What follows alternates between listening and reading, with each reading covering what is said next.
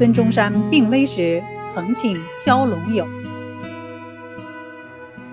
一九二四年十一月，孙中山北上共商国事的计划落空，忧心如焚。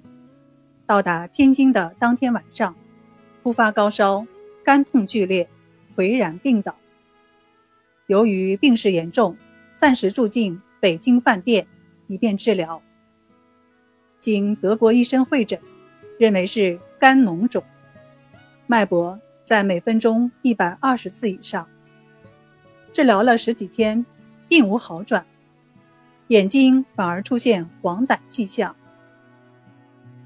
孙夫人宋庆龄暗自垂泪，托人四方打听，希望请一个名中医为孙先生诊治。肖龙友被请到了孙先生的病榻前，号脉之后，他知道自己来晚了。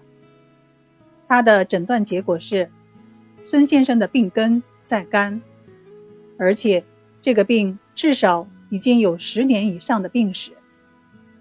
他如实的告诉了孙夫人。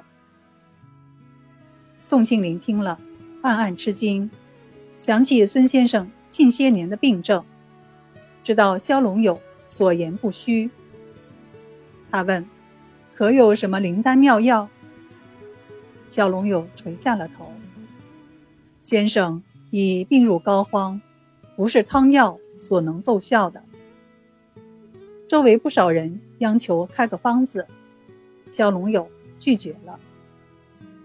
宋庆龄明白了，安排人把他送回家。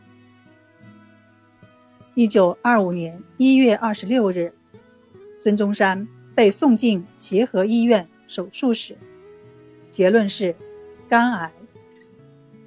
三月十二日上午，孙中山的心脏停止了跳动。